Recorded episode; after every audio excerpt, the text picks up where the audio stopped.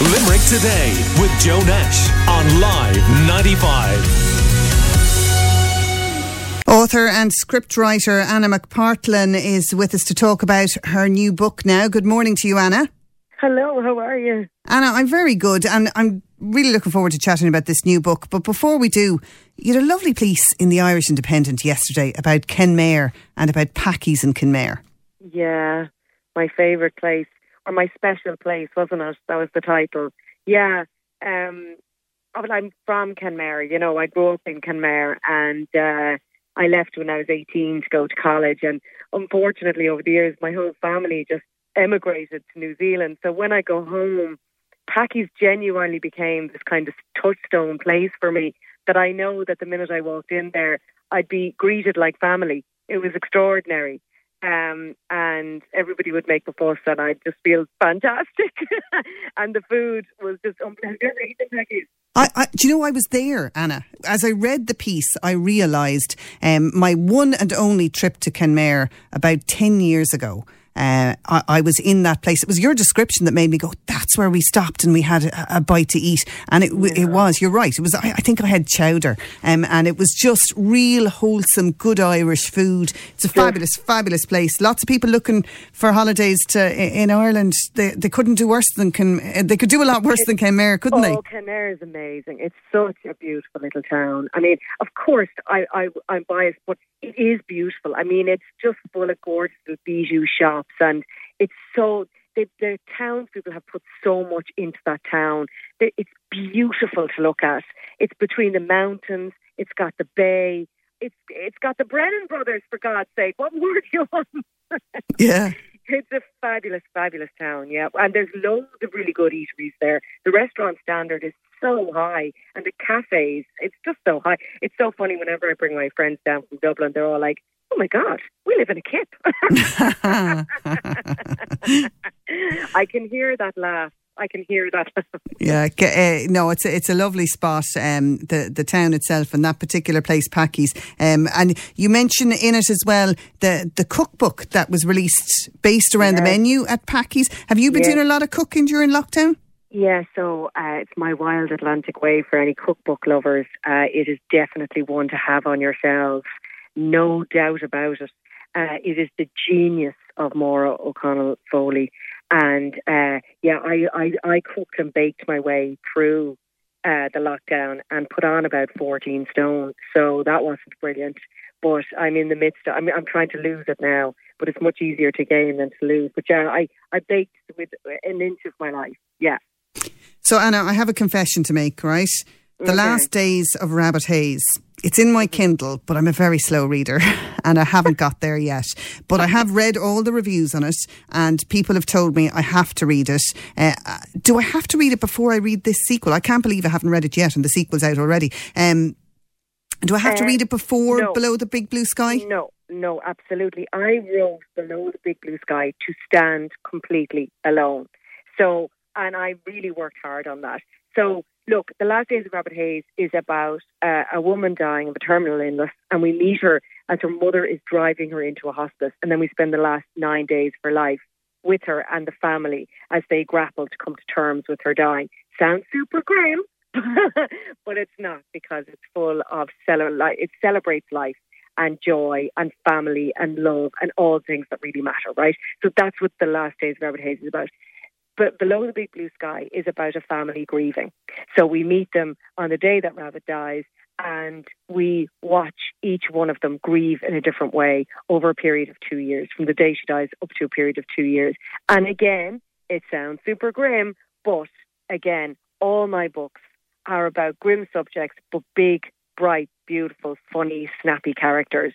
And it's and and the thing about it is is that it feels more true to life for me when people are going through bad times, but it's not relentlessly grim. There's always, your character doesn't change just because of what you're going through. You don't change your, your whole personality because of it.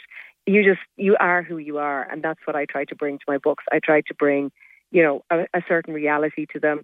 Yes, there's a grim tale, but there is also a huge amount of laughter and love and all the good stuff we kind of do that tragic comedy thing pretty well in Ireland, don't we? We really do. um, darkness and light, you know, they they're hand in hand, and we're very good at that. And I often say, in Ireland, you often hear more laughter at a funeral than you do at a wedding, you know. And there's a reason for that. Is that we're very good at funerals. We're very good at celebrating life. Even and we can we'll cry at a funeral. It's not like it's like a comedy show. Of course not. We'll we'll be one minute we'll be crying. The next minute somebody will say something and remind uh, the the people in the room of something that this person did at a certain time, and everybody will just fall around the place laughing, and that's just really nice. And we're really good at that. We're really good at celebrating life, and that's what this book does. The last days of Rabbit Hayes was so successful; it's actually going to be put on. You're you're writing a, a script to go with it. Is it going yeah, on TV yeah. or a movie or what? Film. What format is it? It's a film. So we've got uh, Screen Ireland funding, and uh, we've got a we've tentatively got a director attached now, and we're looking at an actress. So we're moving along the development route, but it is torturous. so long and torturous. So we'll see where we get, but we, we are we are we're in the, we're in the game. That's, very sure. exciting. Yeah, it is. It is very exciting, but it's long and torturous. Do you know what I mean? Uh, you're probably not allowed to say who who you'd like to see in the main role, are you? I know I'm not allowed to say that. I'd love to. I'd love to say it. I'll tell you what. especially the character of When I finish the book, I, I- I'll email you a few suggestions, Do. will I? do do. I might even audition.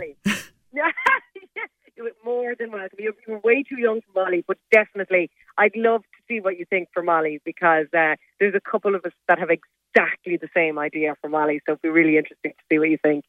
Is Molly based on your mother-in-law? She is, yeah. She's completely inspired by my mother-in-law, who is was one of the sharpest, funniest uh, people in the entire world. I mean, she was just an incredible, incredible woman. And I always say about her that when she loved you, it's like basking in sunlight. And if she didn't like you, you better run. Oh dear.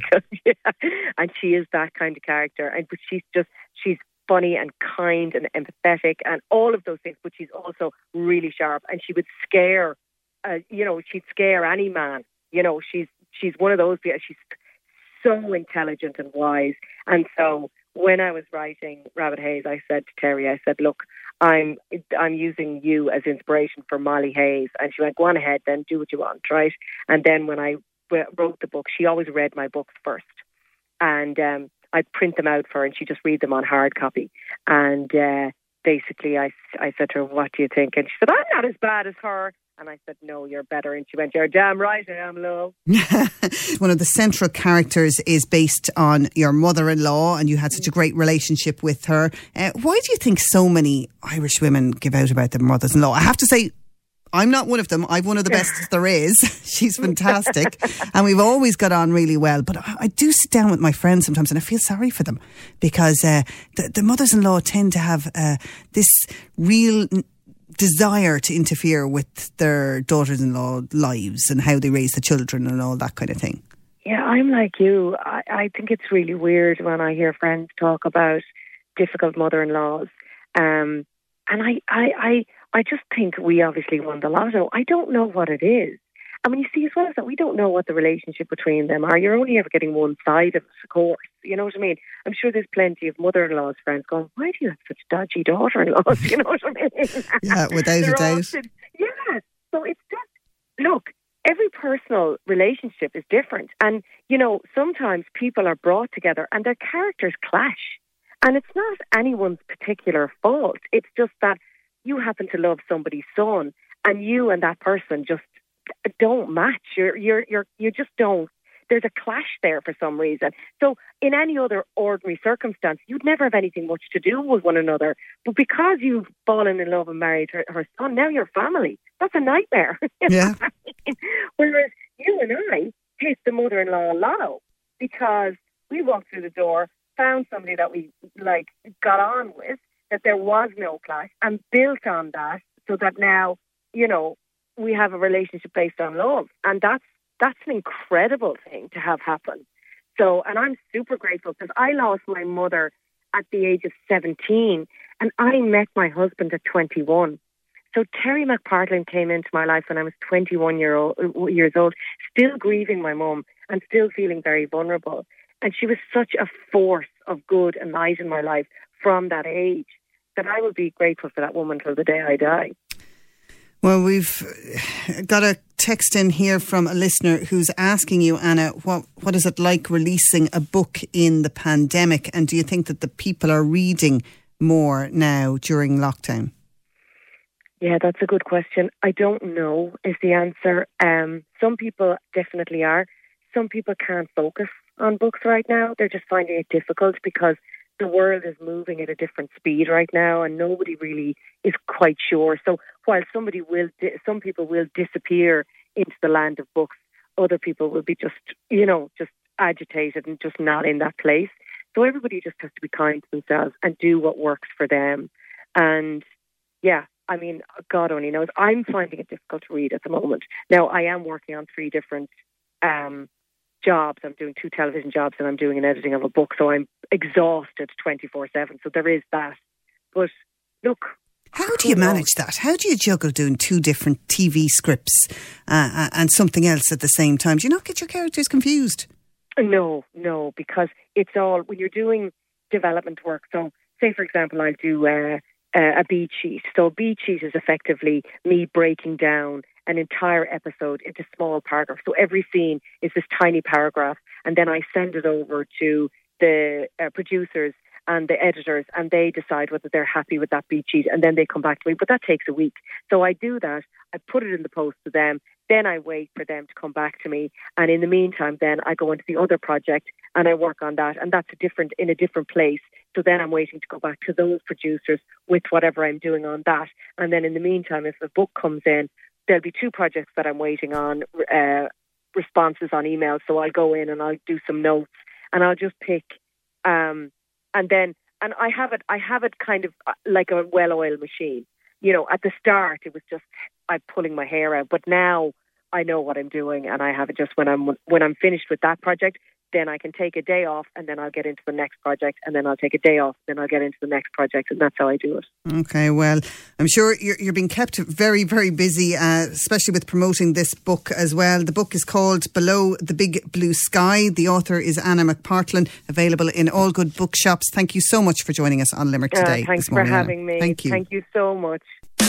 Limerick Today with Joe Nash on Live 95.